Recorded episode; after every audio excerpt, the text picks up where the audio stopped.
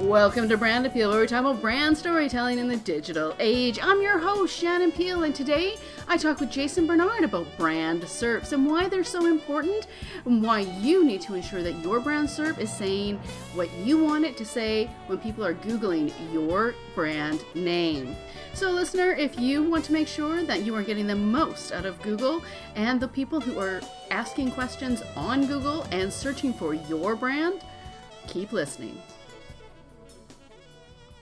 Jason, thank you so much for joining me here today on Brand Appeal. And I got one question for you. What do you want to be known for? Right now, I want to be known for being the brand SERP guy, for mastering on Google what appears when your audience Googles, or in fact on Bing, when they search your brand name or your personal name. Right now, that's my aim. For my listeners that don't understand what a SERP is, can you explain how this, what this magical SERP is and how it works? That's a very good point. I always forget that people don't know what SERP means. It's an acronym, SERP, for Search Engine Results Page. And there's a whole industry of people in SEO who will help you to get to the top of the rankings for something like buy red shoes. Mm-hmm. And everybody's obsessed by that. These kind of we're going to sell straight away. It's magic. It's the magic bullet, the magic solution to my business problems. And what most people forget is that a lot of your marketing online is communicating with people through multiple steps. And at some point, they will search your brand name. And that is the moment when you're likely to be able to convince them to do business with you. And that is where your brand SERP, your, the search engine results page for your brand name, becomes so important. It's your Google business card. Mm-hmm. And if it looks great, Google is kind of recommending you. And that's important because Google gives you credibility and brings exactly. you traffic. Now, I want to get back to that idea of the SEO world wanting to sell red shoes because a lot of times people think, oh, we got to sell something right away. Right. And most businesses aren't product based. Hmm. I'm going to sell brand storytelling. Well, that's not something that someone's going to buy right away. That's something right. that people need to understand that they have a need for. They need to know what it is. They need to understand that I'm an expert at it. And all of this stuff can happen through SEO, but SERP helps people to find the answers to the questions they're thinking right. About. 100%. And that's the point. The search engine results page, both Google and Bing say the same thing. The aim of the search engine results page is to get their user to the solution to the problem that they have as quickly and efficiently as possible. When you search in Google or in Bing, you're expressing a problem to which you're looking for a solution or a question for which you're looking for an answer. And their entire algorithm, their entire business model is based on the idea of getting you to that solution or getting you that answer as efficiently as possible. So, what they're doing is looking through the most efficient and best solution, and it's up to you to make sure that Google understands that you are that solution. Now, that's in the case, and you're right, is that people look at this kind of last moment thing, it's red shoes, buy red shoes. That's where I need to be. But a lot of businesses, as you rightly point out, are actually trying to educate people to bring them down the funnel to something that they didn't necessarily know they needed. Mm-hmm. And you and I are both in that situation. So, what we end up with is these multiple touch points as we educate people and we bring them down the funnel. And that ends in the brand search. There aren't any keywords, there aren't any things that people actively search for that we can aim at.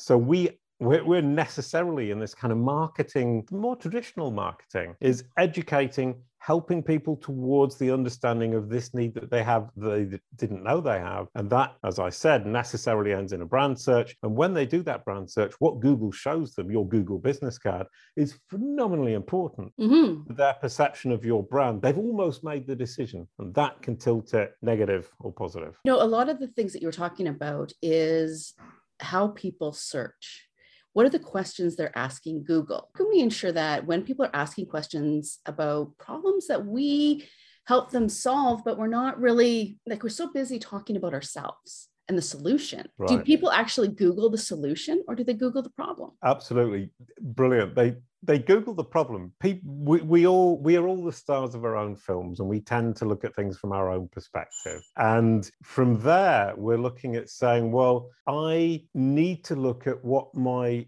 users or my audience's problem is. Mm-hmm. And I need to make sure that I clearly have the solution to that problem. And if I have the solution to this specific problem they have, in terms of Google, my question is how do I explain to Google that I have this solution to this specific problem so that when it understands that the user is looking for my solution, they will find my solution?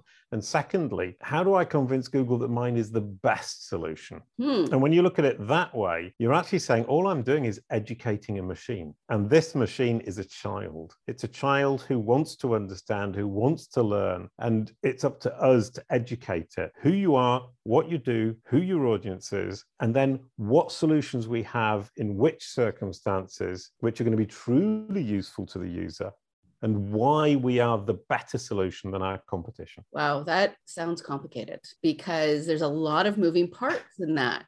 Yeah, it, it, it is kind of complicated, and at the same time, it isn't because your landing pages the pages on your website website sorry should provide the solution. So it's not a question of changing a strategy it's a question of explaining it better to google. And so that simply means packaging it. how can we make sure that we get seen when they're searching for the problem? How can we make sure that it's our content that they see? Right and that's the the, the crux is packaging for google. I mean, Google is a consumer, it's a user like everybody else. So it's looking at your page and it's saying, what's in here? What's the solution? What am I looking at? Mm-hmm. And the difference between a human being and Google is simply the way Google consumes content. So what you need to do is make sure that you're packaging the content you've made for your users in a way that Google can e- easily digest, understand, and then use in order to propose it or suggest it as a solution when it's appropriate for its users. So it, it, it actually becomes a very simple process whereby you're saying, I'm a marketer, I have a solution to a problem. Mm-hmm. That person somewhere on the internet who is Google's user is looking for the solution that I provide. The intermediary is Google. All I need to do is take my solution that I've presented beautifully to the user who might find it. I just need to repackage it so Google fully understands and understands that it's the best, most efficient solution for its user when they're searching. So it's a question of packaging, not a question of content. When it comes to packaging, what kind of things should we be making sure are talking about here? Yeah, and that, that's where a lot of people get very frightened. They think this is all terribly technical. And you have to be a web developer and you have to have lots of experience with HTML and PHP and all of these kind of geeky languages. And it used to be the case, but it isn't anymore. It used to be, let's say, 80 20 in favor of the geeky developer person. Now it's 80 20 in favor of the person creating the content. Google has got so smart that all you need is to make sure that the, let's say, the geeky technical wrapping is understandable by Google. And after that, it's a question of what have you got and how are you presenting it? Now, multiple great examples of that are your copywriting style. Mm-hmm. Keep it simple, keep it clear, keep it to the point, and stick on topic. Mm-hmm. But those are four things I would have said to you as a marketer for your user anyway.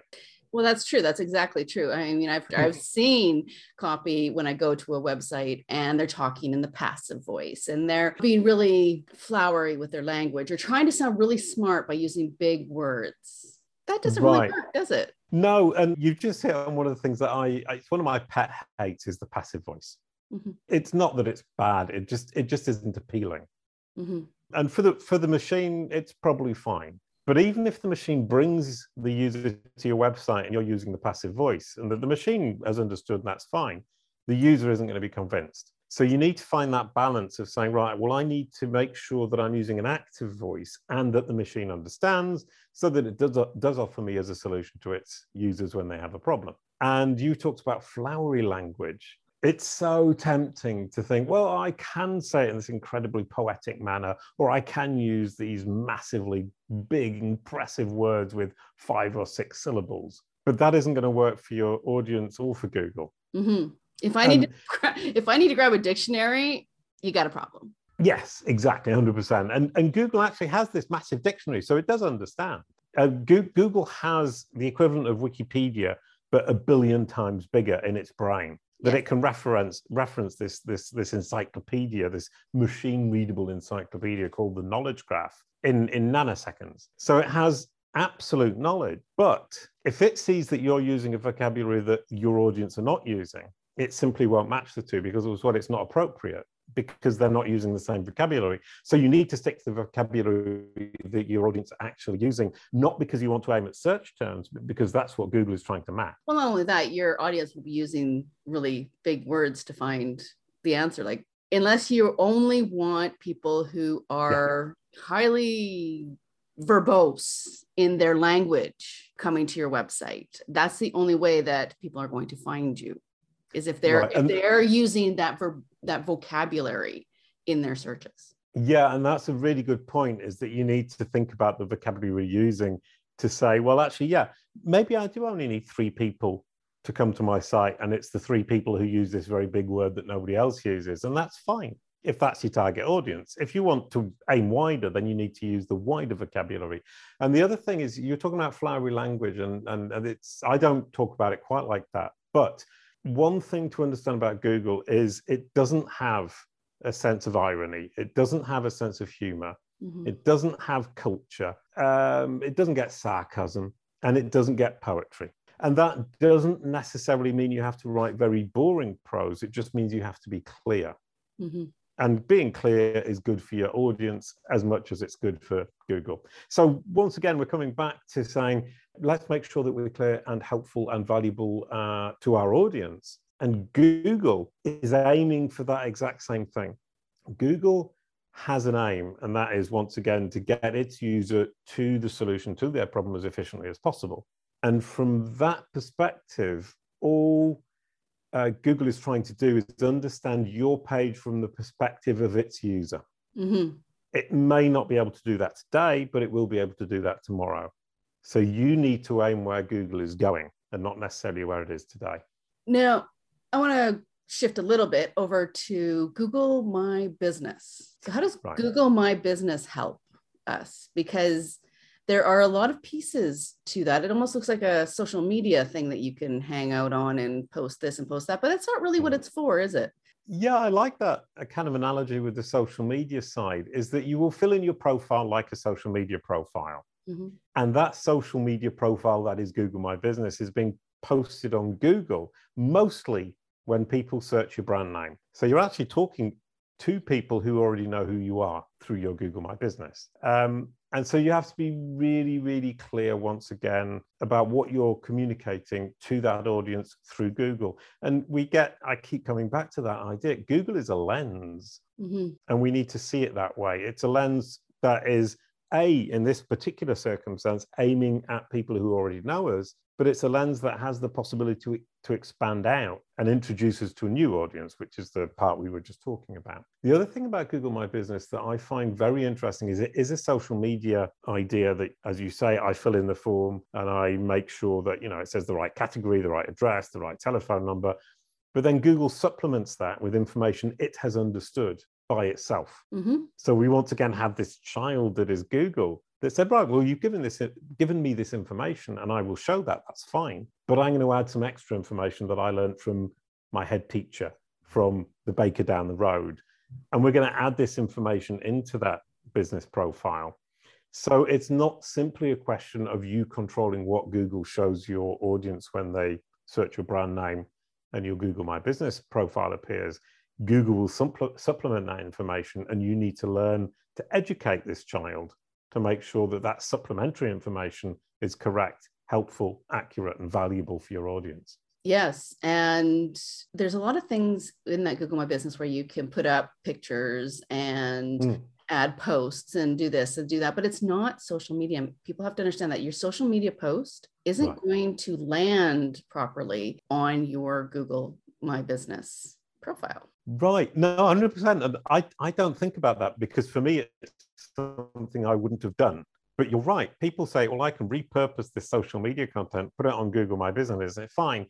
But the context is totally different. Mm-hmm. And um, I mean, one thing that Google My Business does very well is special offers. and events is that you can add them to your, your Google My Business profile and it will show them. And if you think about special offers and events, who are they aimed at? They're aimed at people who already know who you are mm-hmm. because they're searching your brand name on Google. So Google My Business basically guides you in the marketing that you're supposed to be doing on this channel.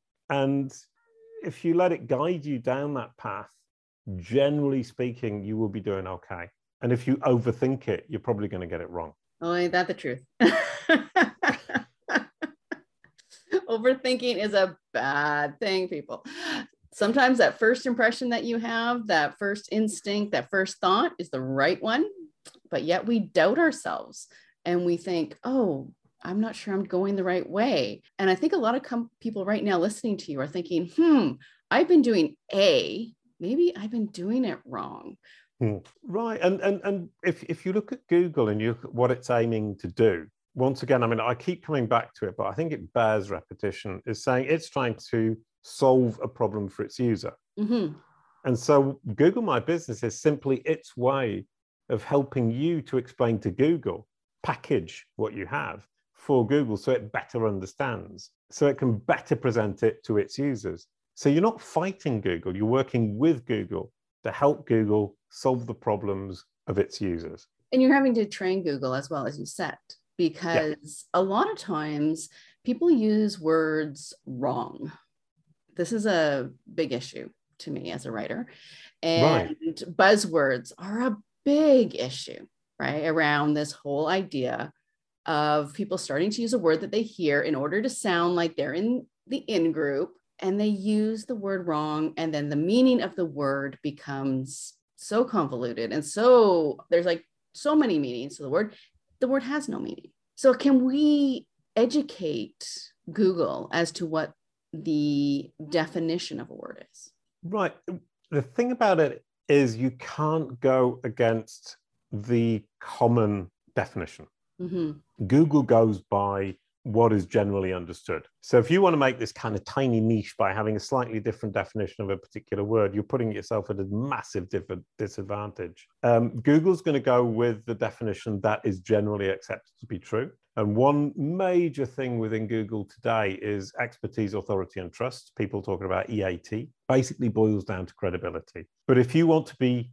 seen by Google as an expert, you have to basically stick with what is generally accepted to be true. So if you want to make a niche, you need to start, I think, with the generally accepted use of the word. And then further down the article, you can twist it round to the way you're trying to look at it and bring people into your approach. Mm-hmm. But going completely against the grain, in terms of at least convincing Google to present you to its audience, is always going to be a very big struggle, but probably also with your audience. Mm-hmm. Well, there are certain sites that Google considers credible and other sites that it considers questionable. So it's going to award your site points based on how close you are to the credible and how yep. close you are to the uncredible. Uh, if you're, you know, no, that, that, that, that's a really fair comment, and it's a very good way of putting it. The the question of authoritative, credible, expert, credible is we're really looking at this credibility idea is you don't necessarily have to look to the big sites. Google is very much able to push things down into very niche markets. So I often use the example of I, I live in Paris in France. Oh, I'm so jealous. That is like the one thing on my bucket list. The one thing. Brilliant. The, the Poodle Parlor of Paris doesn't need an article in the New York Times. It doesn't need to agree with the New York Times. The Poodle Parlor of Paris needs to agree with the Poodle Association of France and the dog hair clipping salon in the street they actually have their business. Mm-hmm. So you're looking for the geo uh, relevancy, the topical re- relevancy. And the New York Times might be massively powerful, but it's neither geo nor topically relevant to the Poodle Parlor of Paris. So you can really, really aim for this idea of credibility of a given website within your niche, within your geo region. And you don't have to aim big, is what I'm trying to say. Yeah, but you make a good point because there, you know, we're always talking about keywords, keywords, keywords, keyword. But, you know, I was reading something that the the Google machine, just to sound as untechnical as possible, uh, looks at topics and right. assesses where your site fits based on the topic of your site. So, how can you let Google know which topic you fit into, and how do you fall out of the right topic? Like a lot of times we have a website and Google doesn't know where to place it. Right. Well, but the, the idea of topicality is something quite new mm-hmm. because before, as you said, we focused on keywords, we were counting words. Google doesn't do that anymore. It understands the topic, it understands what which topic you're talking about, and are you talking about it in a credible, authoritative manner? And so if you um, if you talk about a topic consistently, Google will understand that that is where you're focused and it will be able to match you to your audience. And that's phenomenally important. If you start to try and spread out and try and talk about lots of different things to try and attract a wider audience, you're going to lose that topical authority, as we call it. Mm-hmm. So it's better to stick to your topic and stick to your core topic. And when you're talking about your topic, think about what we call context clouds. And it sounds slightly fluffy because it's a cloud, but it just means using the right vocabulary that disambiguates the words you're using. Mm-hmm. And one great example is wave. The wave. word wave, if Google was just word counting, it would see wave and it would say, okay, that's fine. But it doesn't understand the difference when it's word counting between wave as in goodbye, yeah, wave on a beach, on the sea, um, uh, sound wave, multiple meanings already. So if you're talking about sound waves, you would want to talk about music, mixing desks, um, microphone. Those words make up that context cloud. Mm-hmm. It's not synonyms that matter. It's the words that surround. And, and somebody once said, you can judge a word by the company it keeps. So the company you're keeping with the word wave on the beach would be sand, sea, umbrella, oh, not umbrella, uh, what's it called? Sunshade, excuse me, sun cream. And, and if it was wave goodbye, it would be station, train, mother, Mm-hmm. Um, arm goodbye. Yeah. So you need to think about context clouds. You need to stick, think about sticking on topic and making sure that Google understands what your core topic is and that you are expert, authoritative, and trustworthy within that topic. That's when you win the game. Now, when I think about what you've done, because you've gone from this big topic of SEO, which is mm-hmm. massive, and there's lots of pieces to SEO, and you have focused in on one niche piece. Yeah. Which, you know, most all of my guests have said niche, niche, niche. Have used the word niche more than once. Getting a niche is really, really important. The, the more focused you are, the easier it is for Google to understand. But of course, the smaller your audience is. So you've got to balance that idea of niche with my small audience with making sure Google understands. And, and my niche is brand SERPs, what your audience sees when they Google your brand name or your personal name. And it's a very small niche in the sense that nobody talks about it, but right. it's a very big niche in the sense that everybody needs it. They just don't know it yet.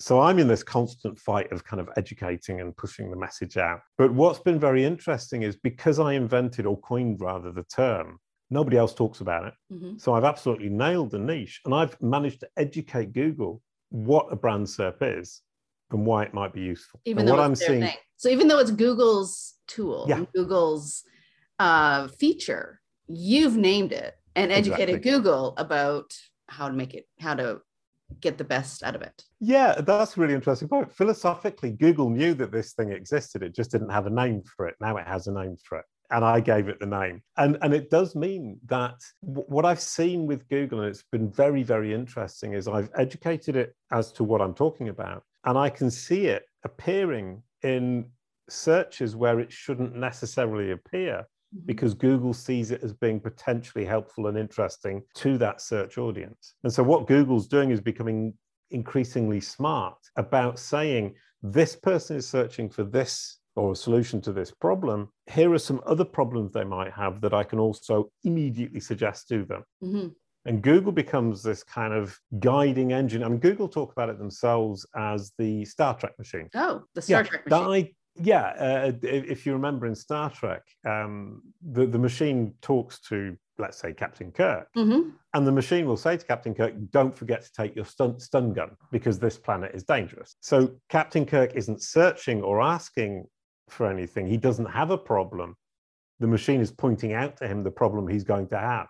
mm-hmm. and is providing the solution before Captain Kirk even realizes he has a problem. That's where Google's trying to go. And so, what it now does with the search engine results is it says you're searching for A. After A, you're probably going to be looking for B, C, D, E, mm-hmm. and we're going to bring you down that path. And so, our trick from our perspective is that although I don't appear for a search on whatever the problem A is, I can potentially get Google to present me as a solution to problem B on the search results page for the initial problem A. Does that make sense or is that a bit confused? No, because uh, when you were talking about that, I'm thinking of Alexa.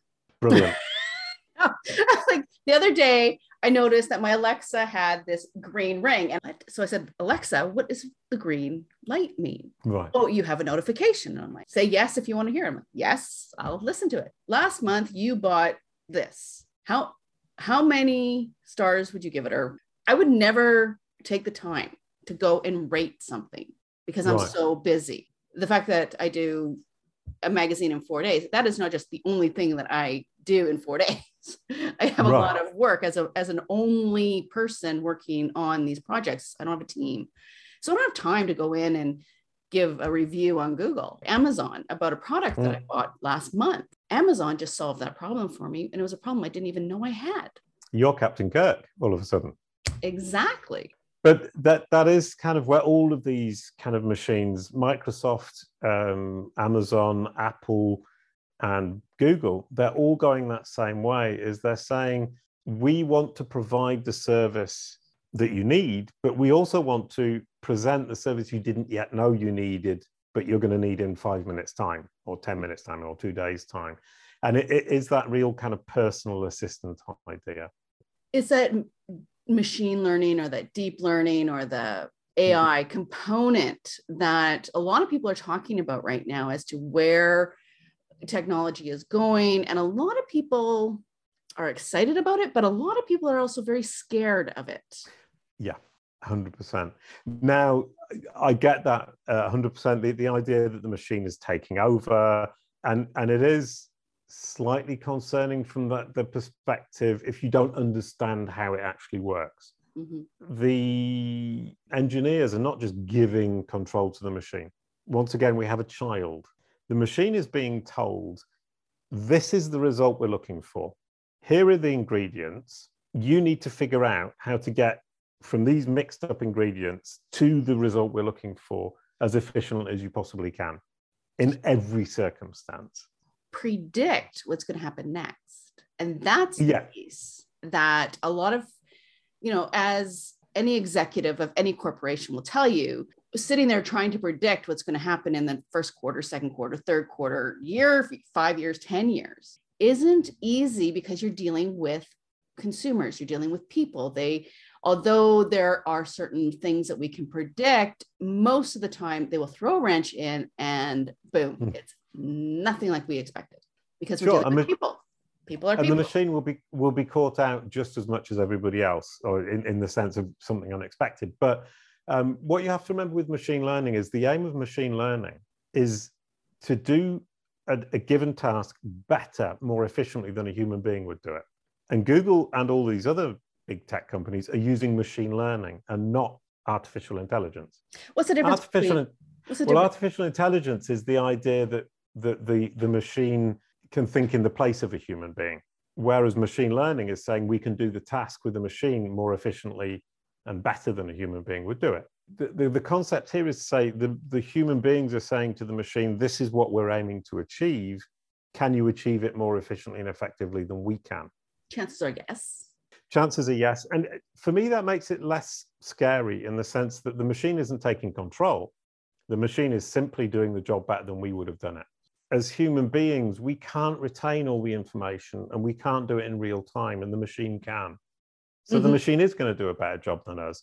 And the fact that it does a better job than us is actually serving us very well. If you look at Google Maps, Google Maps is incredibly powerful it can get you from A to B and it can tell you if the shop is shut and it can tell you what the best route is to get there. Um, something that a human being could not do because it could not manage, or the human being could not manage the amount of data the machine can, can manage. The machine, and this is a little bit scary, is if you've got your Android phone in your pocket, the reason that Google My Business can tell you the, the shop is probably quite full at this time is because it's tracking the Android phone and it knows that there are more Android phones in that shop at that time than there are in another time in the day. And if they know that a percentage of the population owns Android phones compared to iPhones, they can then say, okay, well, there's probably this many people there with an iPhone. And yeah. And if, if you want to get even more scary, you were talking about reviews. Reviews are phenomenally important. Mm, reviews, it, it goes way beyond just people saying how great you are because Google uses reviews to understand what it is you offer better, both from a qualitative perspective, but also actually the details. Because, and I'll give you a good example. When I was looking for a coffee shop in Melbourne, Australia, mm-hmm. I typed into Google coffee shop with good Wi Fi. The coffee shop in their Google My Business did not mention Wi Fi, but the reviews of the coffee shop mentioned great Wi Fi. So it brought up these reviews, and that's why that particular coffee shop appeared. So Google is learning the details of what you offer as a, as a local business in this case yeah. through the reviews of your users, which is why you should never, ever ask for a review saying, Did you enjoy your meal? Well, you want to do, but when right. you are asking for a review as a human and as a business, when you send out a review request by emails, SMS,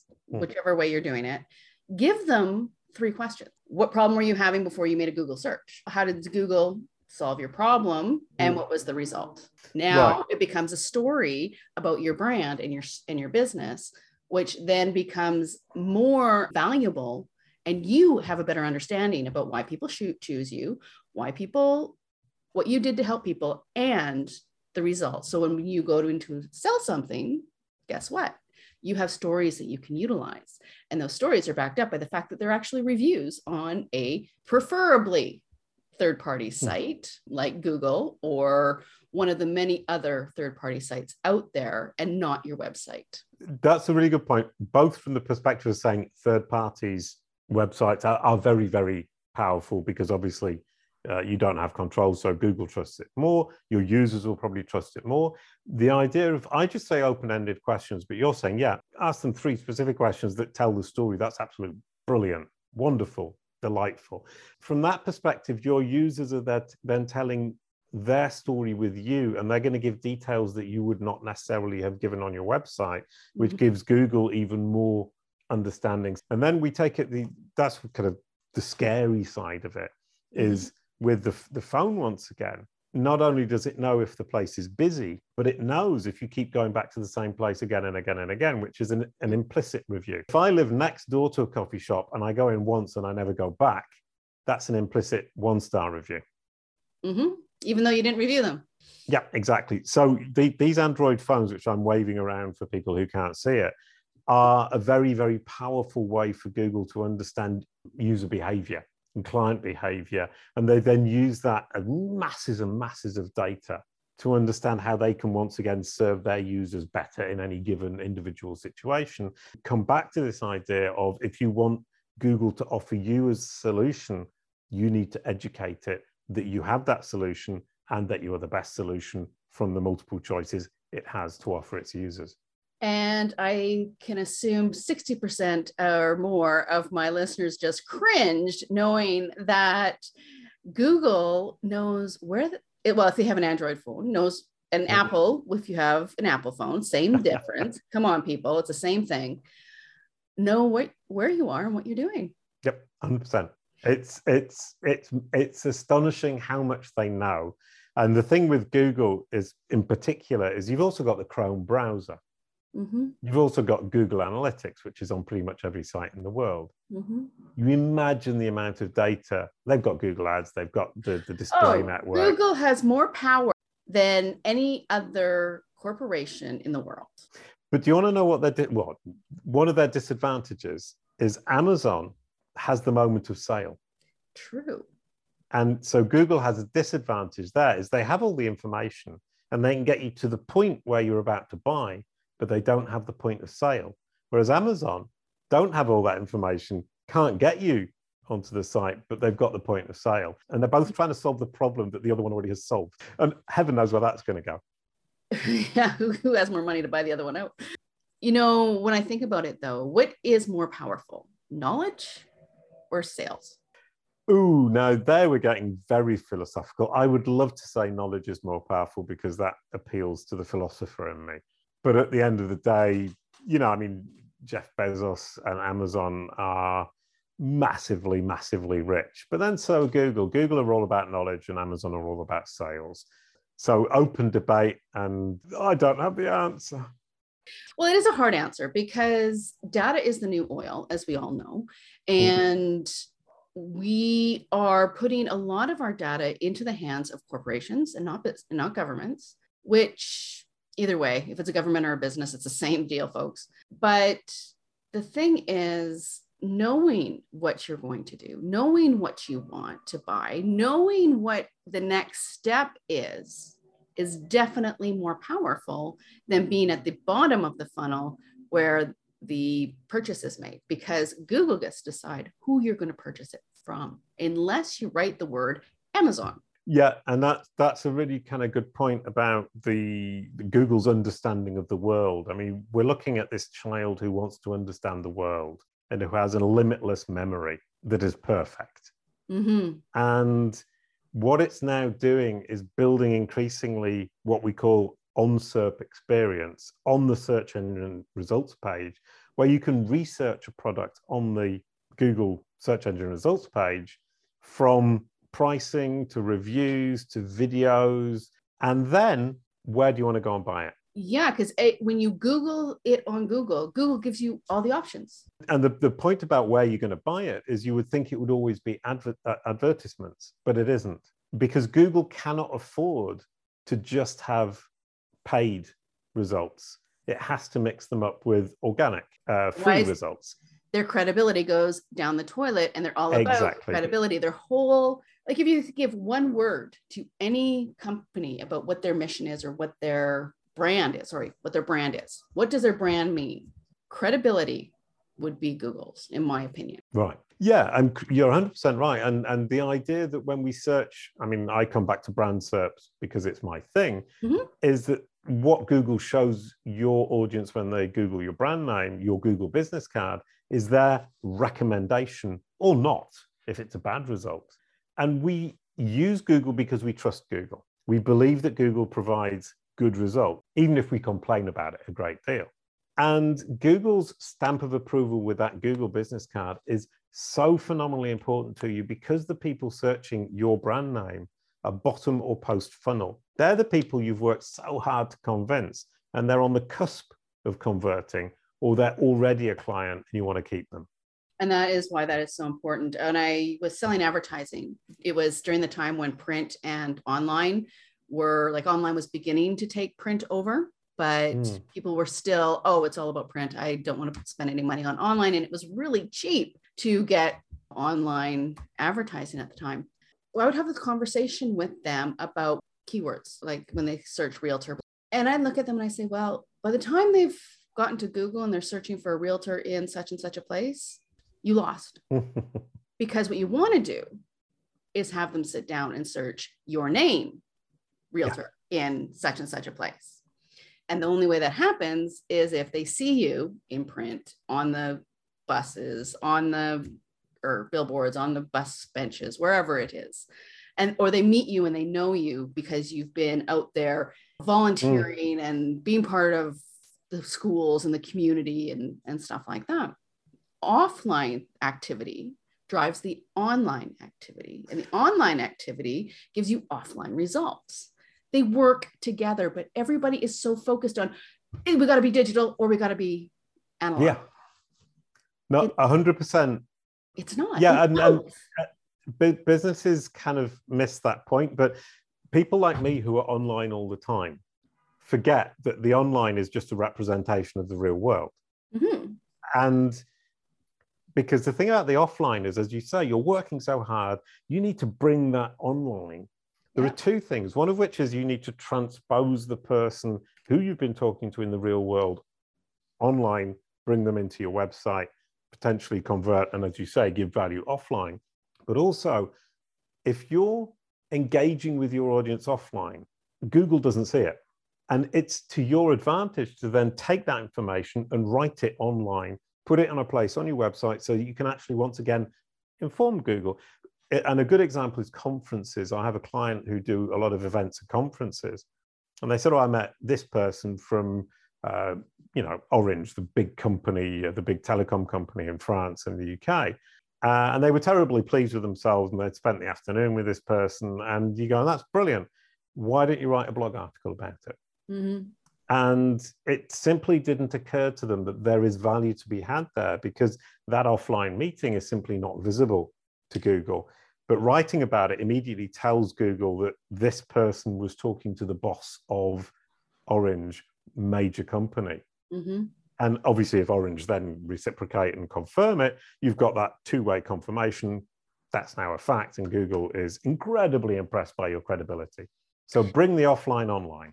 Yes, yes. And I was just at AdWorld, uh, which was a virtual conference with, you know, two days of all these experts going on and talking about advertising and marketing in the digital realm. I mean, the big thing was the metaverse and TikTok. I mean, those were the right. things they were really talking about. Now, one of the things that they kept on talking about, though, was the dark marketing, dark advertising, the oh, right. dark consumer, the dark part of the consumer journey. It took me a while to understand. Okay, well, finally, somebody put up a a slide with a picture, and I was like, oh, that, uh, yeah. So dark just meant that Google, Facebook, Amazon, all of these people that are watching us digitally cannot see it. This is the stuff right. that you do offline. This is the stuff that happens between you and customers, any networking that you do, any community service that you do, all a referral that you get. All of that stuff fits in this world of dark marketing. Wow. And, so sorry, sorry. Uh, you just put a name on something I've been trying to describe. And unfortunately, dark marketing sounds like Voldemort from Harry Potter or something like that. Well, that's just it. So, this digital world of advertising was basically saying that anything that wasn't digital, right, isn't good because you have light. The opposite of dark is light, right? And the dark web is the evil web. It's the part of the yeah. website that all that bad stuff happens in. I want to push back on that and say, well, I think that's the wrong words to be using, even though that's the words that they are using. It just means that it's unseen, the unmeasurable. Uh, it's that hidden. piece hidden.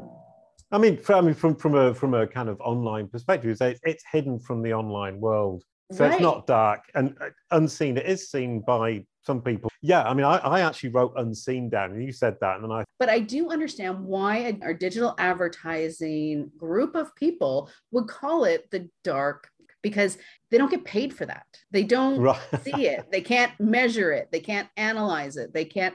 But yet, the photo that the person used was an iceberg, and the dark part was everything under the water. And as we know, 90% of the iceberg is underwater. Right which I found was very interesting as well, in that all of the things that he was listing out, we do do a lot of things that are offline to differentiate ourselves from our customers and differentiate our, our story, uh, make it more clear, provide more feeling, more emotion. You know, when our customer, like if we sell a product, let's say you're an e commerce store, Google sends you to the store, you buy the product, you close the, mm. the website, the feeling, the connection with that brand happens when it shows up on your doorstep. Right. Not when you hit buy, but when you actually see it, feel it, put it on. That's when the connection between your brand and the customer happens. It happens in the real world, not in the virtual world. Opportunity lives in the real world. It's when we connect and talk that we go, oh, there's an opportunity there. Oh, I want to hire you those kind of things happen when there is real connection. There's very few people, in fact, I can probably count them on one hand as to the type of person that I would think, yes, if they said buy this, I would go buy that. I don't understand this whole, you know, oh, Kim Kardashian wore it, so I want to buy it. I want to wear it too. Is that really opportunity? No, that's opportunity for Kim Kardashian, not opportunity for the customer, not opportunity for the follower. If the follower mm. wants opportunity, they have to actually meet the person in the real world and connect with them one on one. The real world is something that, as digital marketers, myself included, we tend to forget.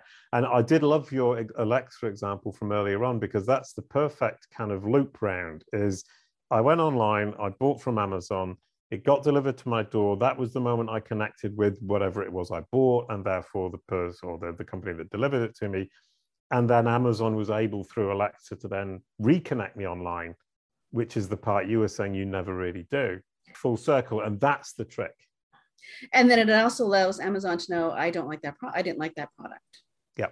And uh, from a from a small business perspective, the equivalent would be um, selling something to somebody and giving them uh, instructions as to or uh, an encouragement as to giving it as a review online. Mm-hmm. And I think a lot of local businesses in particular fail to do that. It's not that they fail to do it, they try. It's right. that it's not easy enough. We haven't taken the pain out of writing a review. Right. We've tried to incentivize it, we've tried to reward it, but it's re- it's removing that pain from the process. Now, some people will write the review and say, "Hey, what do you think? If you like that, please post it." And some people will do that, but that's only taking away some of the pain. Alexa took away all of my pain. She vocally asked me, and at the time, I gave her the answer. Hence, I have they have this two star, but they didn't get the full story. They only got stars, right? There still hasn't removed the pain of having someone who is happy with your service. Hmm. The pain of spending time and effort to write you a good review. Right. We still haven't reduced that pain enough that it's just, yeah, I'll go do that. I'll go do that. Unless they like writing reviews. Unless they're the type of people that, oh, I enjoy this. I enjoy giving kudos. I enjoy um, mm. doing this other stuff. And there are people that that do, but most people in this world will not exchange their time and effort to write a review for a company or product, even if they're happy, because it's too right. much pain. At least from a Google perspective, but also from a convincing your your your potential customers perspective, reviews are phenomenally important. And the effort that we need to put in as businesses, I think, is um, however much effort it is, it's necessary and it's something we need to invest time, effort, and resources into. You know, I mean, yeah, some people do write it and say, hey, if you like it, please post it. But they're so inauthentic, they're not mm. real. Mm. I'm sorry, but when you write it, you're writing it in your voice. So you do that enough times, all your reviews start to sound the same and they all start to be sound inauthentic which means you start losing credibility for all your reviews even the ones that you didn't write. Right well actually there's a really interesting point about that. If we come all the way back to when you were talking about copywriting mm-hmm. is google can recognize style and it will recognize if if i write if, if it's seen 100 articles that i've written if i get a, an article ghost written and put my name on it google will be able to figure out that i didn't write it the more we move forwards, the more that, for example, if whatever it is, I mean, whether it's uh, writing an article or writing profile pages or writing reviews, is that we have an innate style that Google at scale will be able to recognize. Um, so, and if we come back to the frightening aspect of that, is increasingly with the machine learning, the machine is going to learn this. Mm-hmm. And we're going to be less able to get away with cheating. You can bring up another really good point. I know that we're past our time, but uh, you bring up such a great point sorry. there. Because don't say sorry. It's a great point from someone who does write blogs for other people and ghost writes and books and things like that. There has to be effort put in by the person that I'm writing for. Yes. They can't just say, okay, go write this, go write that, go write this, because guess what? It is going to sound like me on mm. 50 different sites. I like to talk to the person that I'm writing a blog post for. I ask them questions. I record their voice. I take those words and mm. reformat them for the written word. So it's still their voice and it's still how they would say it. Right. But there still is a bit of me in there, but not as much as if I wrote the article on, on my own. Yeah, and uh, you're 100% right. It, it, it, you can't just hand, hand over the responsibility for writing to somebody else and expect either your audience, for that matter, or Google to believe that it's you. It has to be authentic, it has to have your voice. You have to get involved and you have to invest the time and effort to make sure it does actually represent what you would and what you want to say. Which is why I get so frustrated you know like when you are online and you're reading something and you and you think that you know them and then you meet them and they're nothing like what they wrote about the what you saw right. online it's a bait and switch right and then your mm. credibility is thrown out the window because you realize that the person that you were connecting with isn't the person whose name it is. 100%. So that's and and from a Google perspective, bait and switch simply will not work over time. Mm-hmm. You can't bait and switch the machine. It doesn't work in the real world either. It doesn't work in the right. real world either, right? When because it, it throws all your credibility out the window. And one thing about social media is that most all social media out there that is not personal but business oriented mm. is written by social media marketing people right. And a lot of people with a personal brand are using social media marketing people to create that personal brand. Right. Which is actually now for the most part it's fluff because most social marketing people don't really know the person well enough or don't know the topic well enough or they're not experts in what they're trying to to right, create yeah. for this person especially if they have more than one one client. The personal brand can be skewed because it's either it's really shallow fluff yep. or it's completely off the mark because it's actually someone else with a person's name on it. It's just inauthentic. Right. And and that actually kind of probably circles round to pretty much the very beginning which is that has just struck me is the reason that I'm pitching to people saying your brand SERP, what your audience sees when they Google your brand name, doesn't represent your brand message that you have crafted so carefully within your, your organization. And what you have just done is put your finger on why is because they've let go of that consistency. They allow other people to write for them, the marketing people. And so what then appears on the brand SERP is not their own brand message, it's the brand message reiterated and adapted by the marketing people that they've employed who don't really know what they're talking about. Come back to say to my clients all the time, that's reflected in your brand SERP. Hmm. Google's brand SERP is a reflection of how it perceives the world perceives you. So if it's full of all this fluff that you've just mentioned, you're creating too much fluff, Google hasn't understood, and it's reflecting back at you mm-hmm. the, let's say, rubbish that you're pushing out there. Google's constantly looking over your shoulder. It has a perfect memory and it's looking for that credibility, that expertise, that authority, and that trustworthiness. Mm-hmm. You have to be expert, you have to be authoritative, stick on topic, and you need to make sure that Google understands that you're trustworthy, that you do deliver when it sends its users to you for a solution for their problem that they have asked Google to help them to solve. Mm-hmm. Uh, I just want to thank you, Jason, so much. And I wanted to ask you one quick question, or actually two quick questions, because one, I see that you have a book behind your shoulder there. Can you tell me what oh, yeah, is? I forgot about that. I wrote a book and it's the fundamentals of brand SERPs for business. And it's basically how do you make sure that what your audience sees when they Google your brand name is accurate, positive, and convincing? And the answer is it's not geeky, it's not techie, it's marketing and common good sense and it will really help your digital marketing strategy. Anybody can read it, anybody can understand it, and anybody can get value from it because it's marketing and common good sense. Mm-hmm. Find you if they want more information about brand SERPs and how they can ensure that they show up on Google searches. Right. Well, uh, we've got the book. Mm-hmm. Uh, we, I've also got the Kalicube Academy, where we've got courses uh, where we teach people the more, the slightly more technical stuff. It, it digs, takes the book and digs deeper. Google my my name, Jason Barnard. One of the nice things about the brand SERP is that it gives you the choice of how you want to engage with me. You'll have my site at the top if you want to learn more about me personally. You've got the knowledge panel on the right hand side, which will give you the facts about me. You have Twitter if you want to come on Twitter. That's a great place to engage with me. LinkedIn, my company website if you want to do business with me. Uh, the video boxes if you want to watch the videos of the presentations I've done. And as you can see, I've just described the result of what Google presents my audience when they search my name. And it's simply a list of the ways they can engage with me and a summary of who I am what I do and who my audience is. That's amazing. That is absolutely amazing. And it does take time to build all that. My name dominates five or six pages right. of Google because I have so much online. It's yep. it is important to have all of those pieces, but it is also important to sit down and map out your digital footprint so that Brilliant. you know how it all works together and you can let Google know how it all works together. Make sure that you're linking properly. Otherwise, Google goes, "Well, we got this thing over here, we got this thing over there, and I don't know." Exactly, 100%. You've got to understand your own digital footprint, and you need to have a website, your own website. That's the hub. That joins all the dots. Dots. That's the hub. And as you just said, yeah, it's the hub.